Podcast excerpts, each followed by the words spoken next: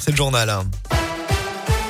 Bonjour Alexis, bonjour à tous. À la une aujourd'hui, la fin du port du masque en intérieur, c'est pour ce lundi 14 mars. Il était obligatoire en entreprise, par exemple, depuis août 2020 et ne le sera plus, sauf demande de votre employeur. Le masque reste obligatoire dans les transports, les hôpitaux, les maisons de retraite. Il reste par ailleurs fortement recommandé aux personnes positives au Covid, aux personnes symptomatiques ainsi qu'aux professionnels de santé. Le passe vaccinal lui est désormais suspendu jusqu'à nouvel ordre à partir d'aujourd'hui également. Pourtant, les chiffres de l'épidémie ne sont pas au mieux en France. Un léger bon a même reconnu ces derniers jours le ministre de la Santé Olivier Véran avec plus de 60 000 nouveaux cas dans le pays en 24 heures. Le nombre de personnes à l'hôpital augmente également légèrement.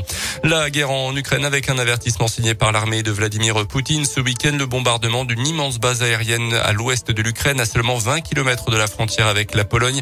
35 morts et 135 blessés selon un dernier bilan. Hier, un journaliste américain a été tué par balle dans les faubourgs de Kiev, la capitale. En France, la croissance devrait perdre entre 0,5 et 1% d'après les prévisions.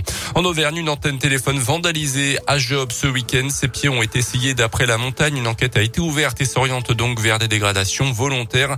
Cette antenne avait été installée en décembre 2020 pour recouvrir une zone blanche montagneuse. Du foot, la pression s'accentue encore sur le Clermont Foot en vue du maintien battu 2-0 par Lorient hier après-midi au Montpied. Les joueurs de Pascal Gastien perdent une place au classement, se retrouvent 16e ce matin à deux petits points de Saint-Etienne 18e et barragiste. Prochain match à Lens le week-end prochain pour l'équipe auvergnate.